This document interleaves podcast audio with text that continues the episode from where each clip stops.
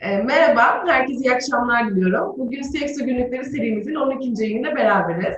E, ben Şule Koç, İKORASAN Partners İnsan Kaynakları ve Eğitim Danışmanlığı şirketinde BT İşlerim Danışma olarak görev yapmaktayım. 12. yayınımızda yine çok kıymetli konuğumuz Eti Ticari Pazarlama Müdürü Sayın Emre Çelik ile beraberiz.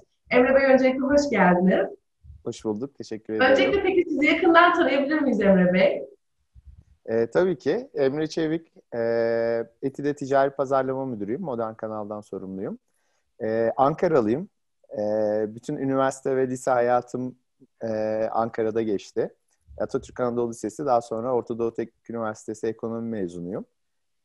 E, üniversitede okuduğum esnada farklı e, sektörlerde, farklı şirketlerde, farklı departmanları e, test ederek, deneyerek, oralarda e, stajlar yaparak, üniversitede öğrenci asistanlık yaparak e, gerçekte e, hangi alana daha yatkın olduğunu, hangisinin beni daha çok çektiğini anlamaya çalıştım.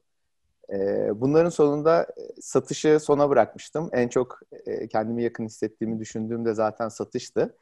E, son stajım Procter Gamble'daydı, satıştaydı. Daha sonra da zaten Procter Gamble'da satışta e, işe başladım. 8 sene boyunca Procter Gamble'da çalıştım. Farklı illerde, farklı rollerde, e, farklı kanallarda çalıştım. Farklı kategoriler yönettim. E, daha sonra British American Tobacco'ya geçtim. 2 se- sene boyunca e, British American Tobacco'da ticari pazarlama ve dağıtım e, bölüm müdürü olarak çalıştım. Son bir senedir de e, dediğim gibi Eti'de ticari pazarlamadan sorumluyum. E, evliyim. E, bir tane de bir buçuk yaşında bir kızım var. E, şu anda da Ankara'dayım. E, hem yılbaşı için hem de e, aile ziyareti için Ankara'ya gelmiştik. E, yayını da şu anda ben de Ankara'dan katılıyorum. Tekrardan hoş geldiniz Emre Bey. Hoş bulduk. Ee, peki kariyer geçmişinize baktığımızda çalıştığınız yerler hep kurumsal ve kendi alanların lider firmaları olduğunu söyleyebiliriz aslında. Ee, son olarak da bir yılda e, Eti'nin ticari pazar müdürlüğü yapmaktasınız sizin söylediğiniz gibi. Eti'ye geçiş sürecinizi ve buna bağlı olarak kariyer dönüm noktanızın, yani varsa kariyer dönüm noktanızı bahsedebilir misiniz? Ya şöyle, e, tabii kariyer dönüm noktası diye bir şeye ben açıkçası inanmam. Oradan başlayayım. E, çünkü aslında insanın hayatında verdiği her karar ki herhangi bir karar vermediğimiz anlarda aslında başka bir karardır.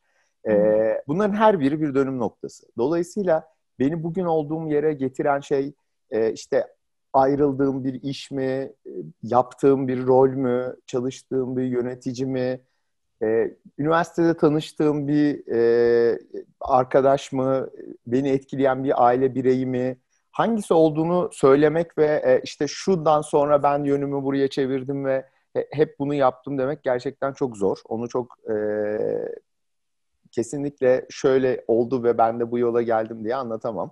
E, çocukluğuma inmek falan lazım herhalde. E, çok daha böyle işin e, psikolojik yerlerine gitmek lazım ama tabii ki e, uluslararası kurumsal şirketlerde çalışmak bir tercihti. Bu tercih de e, benim için şöyle gelişti uluslararası olması benim için tabii ki yurt dışı imkanları hani özellikle genç profesyoneller ya da öğrenciler uluslararası şirketleri bir gün yurt dışında bir rol almak, orada çalışma imkanı olarak da düşünür. Ben de üniversiteyi okurken ya da mezun olduğum aşamada bunu düşündüm. Ama buradaki temel e, öğenin aradan yıllar geçtikten sonra uluslararası bir şirkette çalışmanın şu anlamda önemli olduğunu düşünüyorum sizin orada edindiğinizden daha farklı tecrübeleri farklı pazarlarda birileri ediniyor ve bunları sizinle paylaşabiliyor şirket içinde. Hmm. Uluslararası şirkette çalışmanın aslında temel avantajı budur. Yani sizin şirketinizin başka bir ülkede de faaliyet göstermesinin avantajı sizin meslektaşlarınızın, şirket arkadaşlarınızın farklı ülkelerde, farklı pazarlarda farklı şeyleri tecrübe ediyor olmasıdır. Ben bunu böyle görüyorum. E, mesela Türk şirketleri genellikle uluslararası şirket gözüyle gözükme, görülmez. Yani öğrencilerle konuşurken işte uluslararası şirketler vardır, Türk şirketleri vardır gibi bir ayrım yapar. Oysa ki bu doğru değil. Eki uluslararası bir şirket. Sadece merkezi İstanbul'da olan ya da Eskişehir'de olan uluslararası bir şirket. Yani Türkiye'de olan diyelim merkezi Türkiye'de olan uluslararası bir şirket. Ama pek çok ülkede operasyonu bulunan, pek çok ülkede çalışanı bulunan e, ürünleri bulunan uluslararası bir şirket. Burada e, dediğim gibi kıymetli olan farklı pazarlarda farklı know-how'lar edinip e, bunları sizinle paylaşarak besliyor olmak.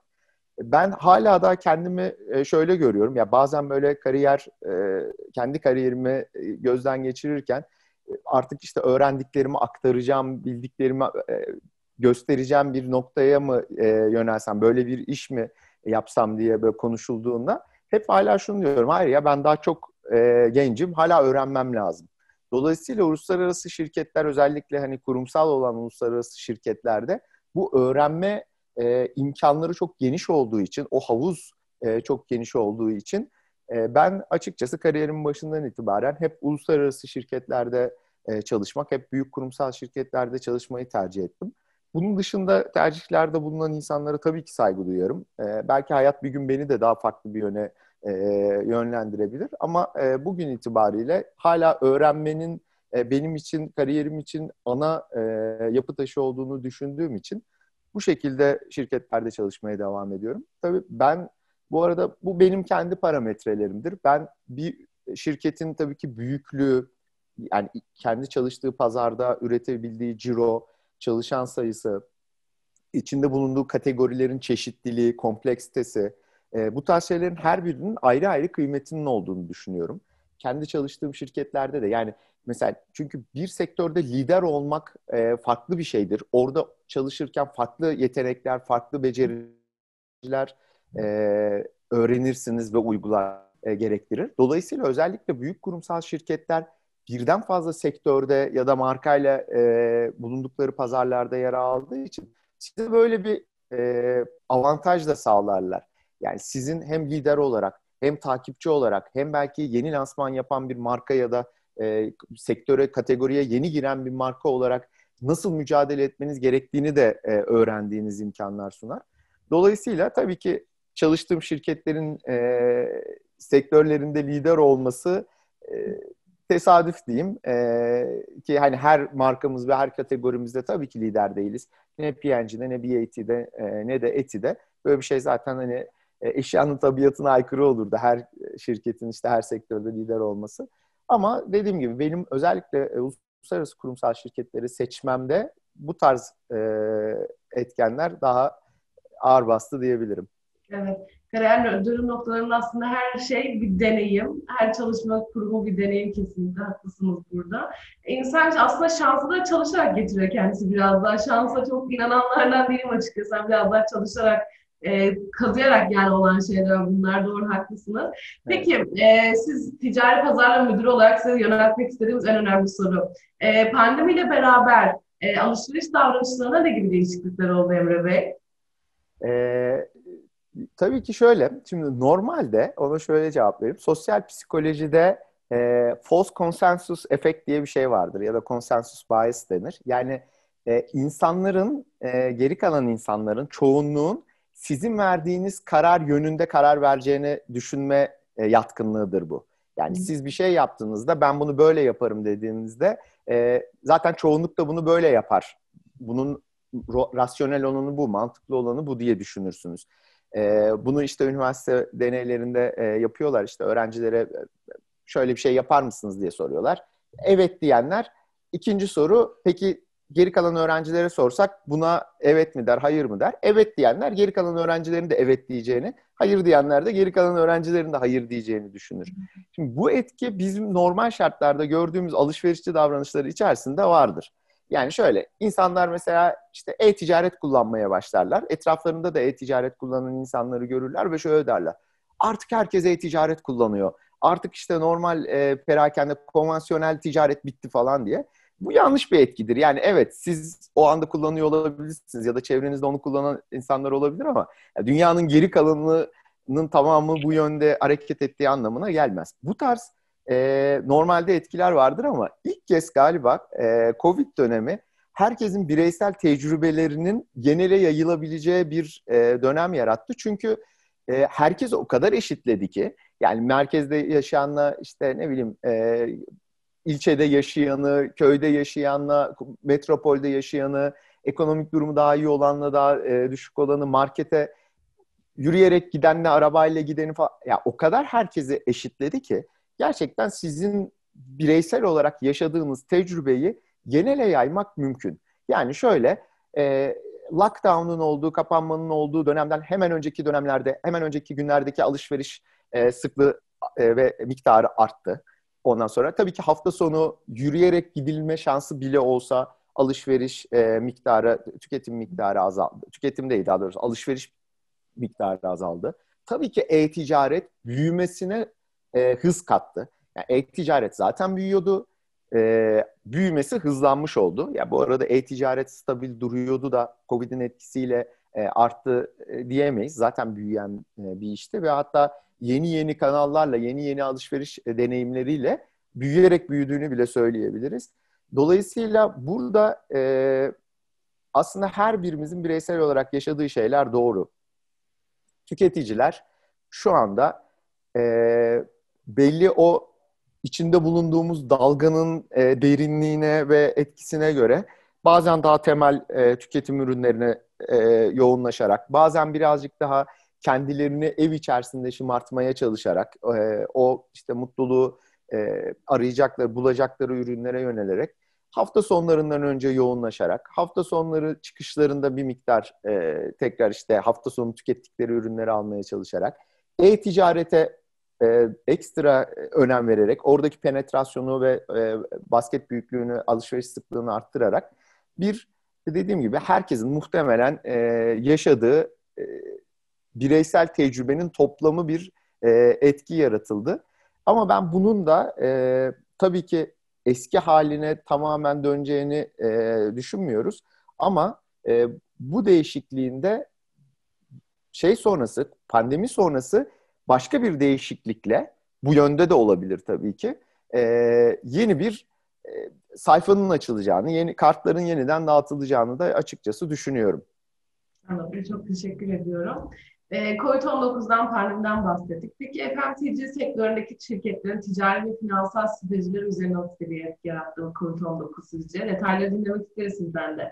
Evet, yani şöyle ticari ve finansal tabii ya öyle bir geniş kalıp sonuçta bunlar ticari şirketler e, oldukları için e, yaptıkları her karar ticari ve finansal. Yani insan kaynakları ile ilgili aldığımız kararlar da ticari ve finansal.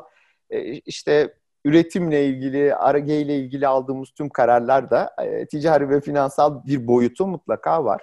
Dolayısıyla şirketler farklı farklı departmanlarında, departmanların alt birimlerinde e, muhtemelen aşağı yukarı her şirket her biriminde pandemiyle ilgili e, farklı aksiyonlar almak zorunda kaldı. Bunların tabii ki bir kısmı o dönemde özellikle maliyetleri yükselten, verimliliği düşüren e, unsurları e, örtbas etmek için, daha doğrusu yanlış kelime söylemeyeyim, e, kompanse etmek için, onu bertaraf etmek için e, yaptıkları şeydi. Ama e, dediğim gibi yani bu o kadar fazla birimi ve departmanı etkiliyor ki burada işte şunu şunu şunu yaptı e, diyemem. Bir de tabii farklı şirketler farklı pozisyonlar da aldı. Yani işte nakit olarak daha güçlü olmayı seçen şirketler oldu. E, nakit olarak o kadar güçlü olmayıp işte yatırıma dönüp e, kapasite kullanım oranlarını belki rahatlatmak isteyen şirketler oldu. Sonuçta her şirket, her sektör e, kendi içerisinde farklı e, aksiyonlar aldı. Ben ama şunu söyleyebilirim. Öyle yapmayan şirketler ve e, birimler varsa bile ben yapması gerektiğini düşünüyorum. Bence burada herkes sürdürülebilirlikle ilgili çok ciddi bir e, testten geçmiş oldu. E, bu tedarikteki sürdürülebilirlikten satışa, e, işte dağıtıma, pazarlamaya kadar e, tüm departmanları, tüm birimleri etkiledi diye düşünüyorum. Bu konuda sürdürülebilirlik konusunda e, sorun yaşadığını hisseden ya da fırsatı olduğunu düşünen şirketler muhtemelen bu alanlara ekstra eğilerek bu alanlardaki e, gelecekte yaşayabilecekleri olası bazı sorunları yaşamamak için, bunları önlem almak için bazı e, adımlar attı ya da atmayanlar varsa da atması gerekir diye e, düşünüyorum. Bu sadece pandemi değil. E, bazen bir doğal felaket sonucu olabilir. Bazen e, işte bir işçi hareketi ya da sosyal toplumsal hareketler sonucunda da olabilir. Günün sonunda hani bütün dünyada konuşulan işte tedarin tek bir bölgeden tek bir yerden sağlanmasının yarattığı zorluklar, üretim araçlarının e, belli yerlerde toplanmasının yarattığı zorluklar zaten tüm sektörler için konuşuluyor mutlaka e, hızlı tüketim sektöründe de e, perakende sektöründe de bununla ilgili bazı e, değişiklikler olacaktır e, diye düşünüyorum. Dediğim gibi bunlar belki ben bütün sektör adına bir sektör temsilcisi sözcüsü olarak söylemiyorum. Böyle yapmayan şirket, sürdürülebilirliği önümüzdeki dönemlerde düşünerek hareket etmeyen bir şirket varsa da benim nacizane bir e, bu sektörde çalışan bir e, birey olarak e, tavsiyem olur. Şimdi sektörlere girmişken adı e, Türkiye'mizin ve dünyanın da aslında dijital dönüşüm ayak uydurduğunu aşikarız. Özellikle 2021 yılına girerken dijital dönüşüm daha fazla bir ivme kazanmış durumda. Sektörlerden konuşmuşken peki perakende sektörü nasıl dijital dönüşüm gerçekleşti? Evet, e, ya dijital dönüşüm e, kelime olarak da şu anda belki en çok bizim de e, iş yapış e, modellerimiz içerisinde konuştuğumuz, bununla ilgili birimlerin açıldığı ki ben de kendi şirket içerisinde bu konuyla ilgili çalışmalar yürütüyorum.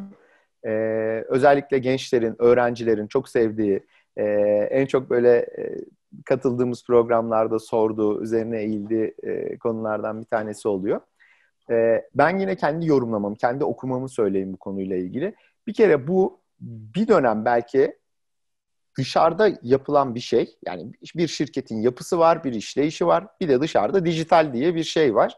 Ee, işte oradan ne kadar alırız, onların ne kadarını alıp kullanırız. Ee, onların ne kadarını alıp şirketimizin içerisine orada hani dijital diye dışarıda duran bir şey var. Bunun ne kadarını alıp şirketimizin içerisine dahil ederiz, bir parçası olarak sunarız gibi e, görülen bir şeydi. E, fakat şu anda geldiğimiz noktada ki yani çoktan aslında bu gerçekleşti de e, dijital dönüşüm dediğimiz şey artık şirketin kendi içerisinde olan hani bir insan vücudunun kendi içerisinde olan ve bizim farkında bile olmadığımız o organların kendi kendine işleyişi sayesinde e, gerçekleşen e, unsurlardan bir tanesi. Yani biz farkında olalım ya da olmayalım bir şekilde dijital olarak dönüşüyoruz. En küçük e, COBİ'den, en küçük işte bireysel bir satıcıdan, en büyük uluslararası şirketlere kadar Tamamında bunu görüyoruz. Tamamında belli noktalarda dijital bir dönüşüm gerçekleşiyor. Üretim süreçlerinde gerçekleşiyor, satışta, dağıtımda, pazarlamada, karar verme süreçlerinde, işe alımlarda tamamında gerçekleşen, tamamının farklı alanlarında gerçekleşen bir durum var. Ama hani bunu birazcık daha böyle indirgeyecek olursak sektöre yine yani bu öyle bir konu ki hani tek başına bununla ilgili üç günlük bir e, seminer yapsak hani alanında uzman kişileri çağırsak muhtemelen ya üç gün yetmedi önümüzdeki sene beş gün yapalım falan diye konuşuruz. E, ben oldu olabildiğince böyle onu damıtarak çok böyle küçük bir noktasından e, tutmaya çalışayım, oradan anlatmaya çalışayım. E, şöyle hissediyorum, bir kere e, dijital dönüşüm, değişim, e, dijital değişim için, yani dijitalleşme için dijitalleşme çok tehlikeli bir şey mış gibi yaptığınız zaman sektörde geri düşersiniz. Çünkü ister istemez orada e, kendini e, geliştiren ve dönüştüren şirketler var. Dolayısıyla bunun arkasına düşmemek için bunun artık doğal bir süreç olduğunu, yani bunun yapay bir süreç değil ya da bir katalizör değil, doğal bir süreç olduğunu kabul etmek, bunu içselleştirmek, e, dijitalleşmenin iyi taraflarını alıp kötü taraflarını, e, zorluklarını da e, engelleyebilecek, bunları e, şirket için olumsuzluk yaratmayacak şekilde örnek veriyorum işte uzaktan çalışma gibi. E, bu da dijital dönüşümün, e, değişimin bir parçası. Bundan e, birkaç sene önce e, işte key account görüşmelerine, satış görüşmelerini dijital ortamda yapacağımızı söyleseler e, kimse muhtemelen inanmaz. Böyle bir şey olmaz. Yani bir satışçı müşterisine gider, işte oradaki havayı koklar, orada bizzat bulunur bir satışçının e, öyle bir rolü olması gerekir diye düşünürdük. Bu aksi düşünülemezdi bile. E, tüketim alışkanlıkları açısından yani tüketim e, okazyonları açısından baktığımızda öyle. E, işte şu anda dijital anlamda e, bir, bazı platformları kullanarak şey yapıyoruz, e, alışverişimizi gerçekleştiriyoruz. Dolayısıyla bütün bunları içselleştirmemiz lazım. Bütün bunları şirketlerin dışında gerçekleşen suni ya da yapay bir oluşum değil, şirketin kendi içinde, bünyesinde gerçekleşmesi gereken bir oluşum olarak e, algılamamız gerektiğini düşünüyoruz. Benim çalıştığım şirket bu anlamda e, oldukça e, başarılı ve olduk, oldukça bu sektöre de liderlik eden bir şirket. Pek çok raporlama, pek çok e, görüntüleme, e, başarı kriter takibi, e, pazarı anlama, tüketiciyi anlama gibi konularda e, dijitalleşmenin e, gelebildiği son noktada ülkedeki sektördeki trendleri en uç noktada takip ediyor e, ve bir şekilde buna da yön vermeye çalışıyor. E, günün sonunda bu işe yön verenler, bu dijitalleşme ya da işte yeni endüstrinin e, en büyük e, faydasını görecek olanlar olacak. Evet, teşekkür ederim. Ee, az önce ilk sorularda sizin kariyeri noktalarınızdan konuştuk ama peki sizin gelecek hedeflerinizden biraz bahsedebilir misiniz Emre Bey? E, tabii ki. E, öncelikle e, şunu söyleyeyim. Ben hem akademik olarak hani okuduğum dönemde hem kendi özel hayatımda hem de iş hayatımda mümkün olduğu kadar farklı konularda mümkün olduğu kadar geniş e, bir spektrumda bilgi ve te- tecrübe edinmeyi kendime ilke edindim. E, kendi kişisel merakım, meraklarım da bu yönde gelişiyor. E, ne bileyim spora bakış açım da bu yönde e, işlemiş çocukken. E, sanata da böyle. Dediğim gibi işte akademik olarak da böyle. Üniversitede okurken de hep gidip farklı farklı alanlarda, farklı farklı e, bölümlerden dersler alırdım. E, çalışırken de farklı farklı görevleri e, yapmak, farklı farklı e, görevlere gönüllü olarak bunu devam ettirdim. Birçok da şehir gezdim. Türkiye'de farklı şehirlerde de çalıştım. E, bölgesel açıdan da farklı deneyimler edindim. Dolayısıyla tabii ki benim bireysel hedefim e, burada gelecekle ilgili bu farklı alanlarda edindiğim bilgileri en verimli şekilde, en geniş kitlelerde uygulayabileceğim, değerlendirebileceğim bir imkana sahip olmak. Ama e, kariyer hem erken planlanması gereken, yani bugünden yarını planlamanız gereken ama daha çok da o anda bir şey gerçekleştiğinde, bir fırsat çıktığında ya da e, işte bir departmanda bir şey olduğunda, bir karar alınması gerektiğinde o anda doğru kararı aldığınızda daha başarılı e, olabildiğiniz ve doğru yöne gittiğiniz bir, e, bir süreç olduğunu düşünüyorum. Dolayısıyla evet işin hazırlık tarafı, planlama tarafı, kariyerle ilgili e, belli şeylere hazır olmak için e, kendini geliştirme tarafı çok önemli ki bu konuda hani ben gerçekten kendim de ciddi anlamda yatırım yapıyorum. Ama son noktada o e, işte e, kararı verdiğiniz anda orada doğru kararı vermek. Bu bu arada iş yaparken ki şeyde de önemlidir. Yani müşteri görüşmesine giderken ya da bir e, planlama strateji belirlerken de öyledir. E, arka planda ciddi hazırlıklar vardır. Ne kadar iyi hazırlanırsanız sonuç o kadar e, iyi olacaktır. Ama o en son müşteri görüşmesi anı, en son o sunum anı ya da en son o karar vericileri stratejinize ikna etme anı vardır.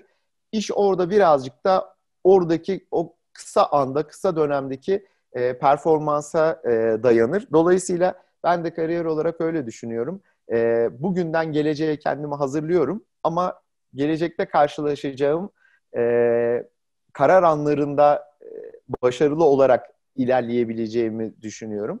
E, dolayısıyla da bu konuya çok böyle hani saplantılı bir şekilde e, yaklaşmıyorum.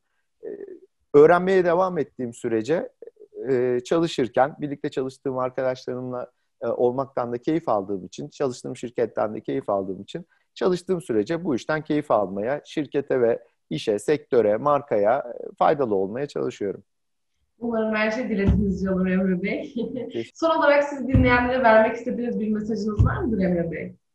Ee, tabii öncelikle zor bir dönemden geçiyoruz. Herkese e, sağlık e, ve akıl sağlığı da başta olmak üzere e, bir genel bir e, mutluluk, bir e, rahatlık şeyi diliyorum, e, ortamı diliyorum. İnşallah çok hızlı bir şekilde e, hayat eskisinden daha güzel olur. Artık böyle şey kelimeleri kullanmak normal, e, işte hayat normale döner falan gibi kelimeler kullanmak artık birazcık şey oldu, tehlikeli oldu. Çünkü normalimiz aslında normal değilmiş ve e, hayat bize bunu birazcık da öğretti. İnşallah herkes e, hızlı bir şekilde yaşamak istediği hayatı yaşayabileceği ortama tekrardan kavuşur. E, özellikle e, şey için söyleyeyim, belki öğrenciler ya da genç profesyoneller için e, iş anlamında ya da kariyer anlamında söyleyeyim. E, ben hep mutlaka bunu kendim katıldığım programlarda e, söylüyorum, altını çizmeye çalışıyorum. E, kendilerini, tabii ki çok zor bir süreç bu arada onları da anlamak lazım. E, işe başvurma, işe girme ya da işte yeni girdiğiniz bir işe adapte olma bu süreçte oldukça zor. Ben de bir senedir e, çalıştığım şirkette sonuçta yaklaşık bunun 10 ayını e, pandemi nedeniyle e, uzaktan çalışma şeyiyle geçirdim, dönemiyle geçirdim. Birlikte çalıştığım arkadaşlarımı fiziksel olarak hiç göremediklerim var. E, onlar için de zor, bizim için de zor. E, ama e, o temel ana zorluklar hani işe girme, bir iş bulma zorluklarını e, geçtikten sonra e, şöyle düşün, e, söyleyeyim. E, kariyer çok uzun bir yolculuk. E, ben hala aradan işte üniversiteyi bitireli 11-12 sene geçti neredeyse. Ben hala çok başında olduğuma inanıyorum. Dolayısıyla bunun çok uzun bir yolculuk olduğunu unutmadan çok kısa vadedeki sorunlar ya da çok kısa dönemli e, problemleri hayatın merkezi haline e, getirmemelerini tavsiye ediyorum. Hani ancak bunu tavsiye edebilirim. E, onun dışında tabii ki böyle burada oturup tek bir cümle söyleyeceğim ve bizi dinleyen bir sürü insanın e, işte kariyeri bir anda e, müthiş bir şeye girecek, seyre girecek diye bir şey tabii ki yapamayız. Sadece e, söyleyebileceğim hani kariyer çok uzun bir yolculuk. Dolayısıyla bu yolculuk içerisinde kısa anlara, e, kısa süreçlere çok fazla saplanıp kalmasınlar. Daha uzun bir pencereden, daha uzun bir çerçeveden bakmaya çalışsınlar. Ama tabii ki özellikle şu günlerde bize hayat bir şey öğretti. Her şeyin başı sağlık. E, dolayısıyla herkese sağlıklı günler diliyorum. Evet, çok teşekkür ederiz Emre Bey. Katıldığınız için de çok memnun olduk. Çok sağ olun. Ben davetiniz için teşekkür ederim. Yayınımız burada son bulmakta. E, CXO günlüklerimiz farklı konu ve konuklarıyla devam ediyor olacaktır. Duygularımız için sosyal medya kanallarımız takipte kalabilirsiniz. Herkese iyi akşamlar diliyorum. Hoşçakalın.